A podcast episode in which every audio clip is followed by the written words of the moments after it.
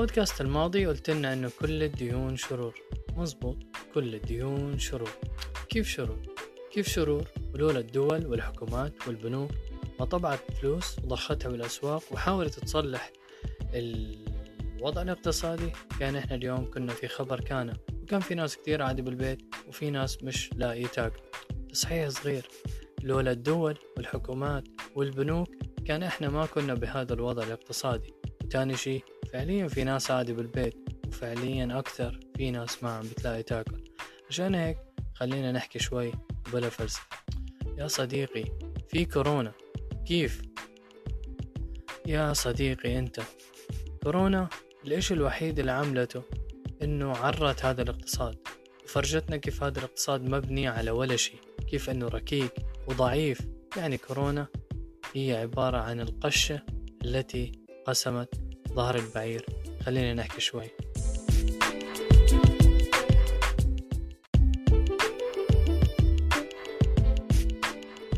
خليني أحاول أبسط الأمور أكثر. أبوك أو أخوك الكبير.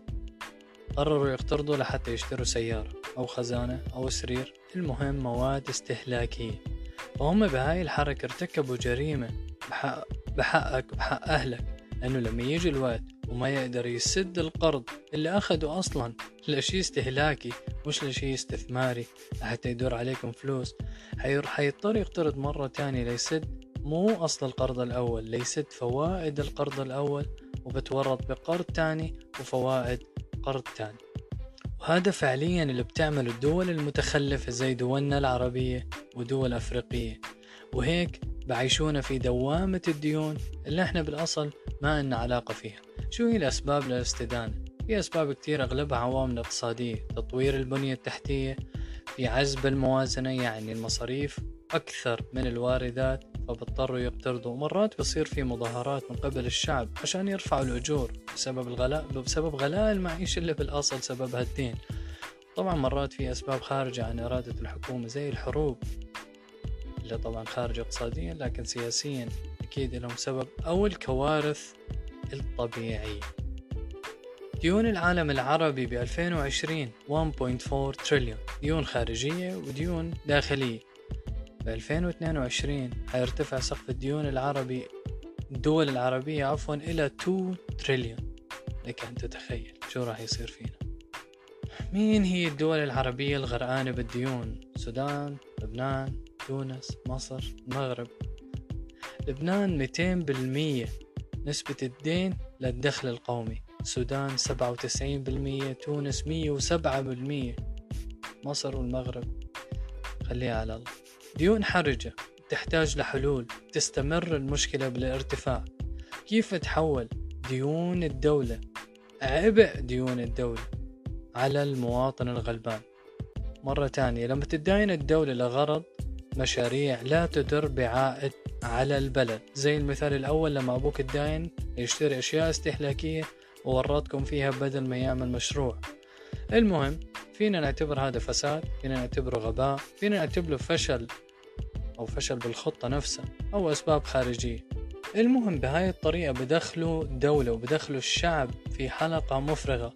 نرجع دائما واضطروا يتداينوا مرة ومرتين وثلاثة وأربعة ليسدوا الفوائد المستحقة على القرض واللي ما حد راح يستناهم ولا يعطيهم وقت ليسدوا هذا القرض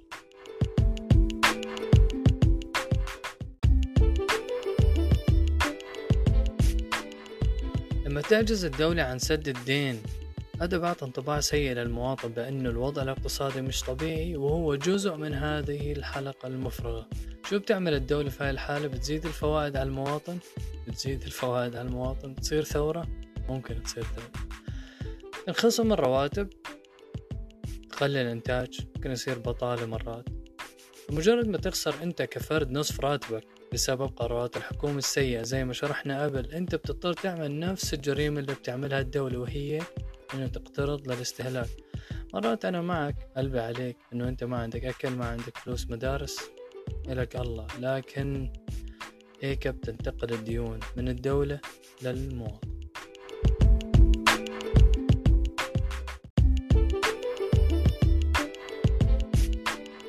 المشكلة في الاقتراض زي ما شرحت في ثلاث أسباب.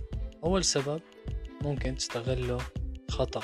الدولة في مشاريع فاشلة وبصير كل اللي حكينا عنه. رقم اثنين خطر أخذ القرض لأنه بورط الدولة في قرض تاني وثالث ورابع وبصير زي اللي حكينا عنه والشيء الجديد رقم ثلاثة إذا عزت الدولة عن سداد الدين بعد كل اللي عملته في المواطن وبهدلت صحته شو ممكن يصير؟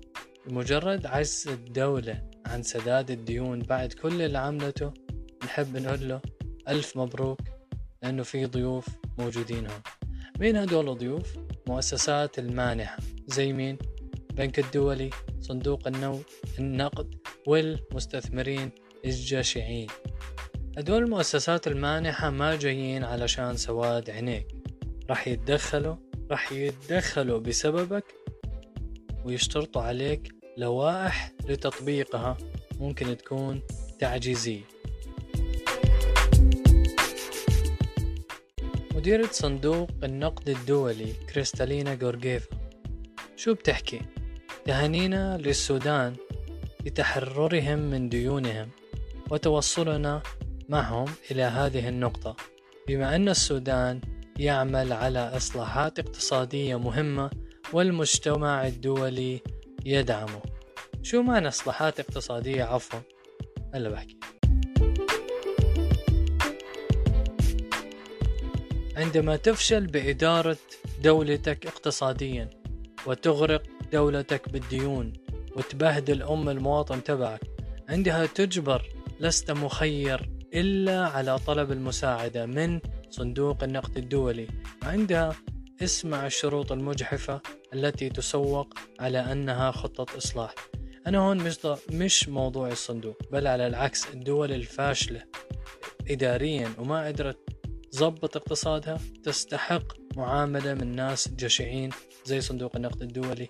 والبنك الدولي. رقم واحد رفع سن التقاعد من 60 إلى 62 وهذا صار في مصر تونس المغرب. يعني شخص تعب طول حياته بستنى يجي راتب التقاعد اللي أصلا مش محرز. وصل عمره 60 فجأة قبل ما يوصل أو رفعوا له ل 62 أو ل 63 تعويم العملة زي مصر خفض ميزانية الدولة أو ميزانية قطاع الصحة قطاع التعليم لتقليل عجز الموازنة. تخيل. سياسة التقشف. 2010 أثينا اليونان.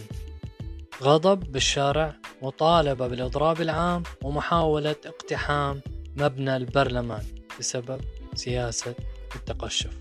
زالت دعم على الخبز على بترول. على أي شيء الدولة بتدعم بس لتقليل عز الموازنة.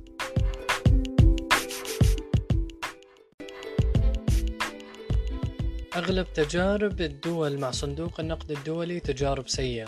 أرجنتين برازيل وغيرها من الدول يعني دول اوريدي غرقانة بالديون. بنك بغرقها بزيادة بحجة لوائح وأنظمة. وما زالت لما يطلع صندوق النقد الدولي من بعض البلدان ما زالت ترزح تحت الديون. فيك تقرأ عن مهاتير محمد وكيف أنقذ ماليزيا من فخ صندوق النقد الدولي أو ممكن نحكي عنها بعدين.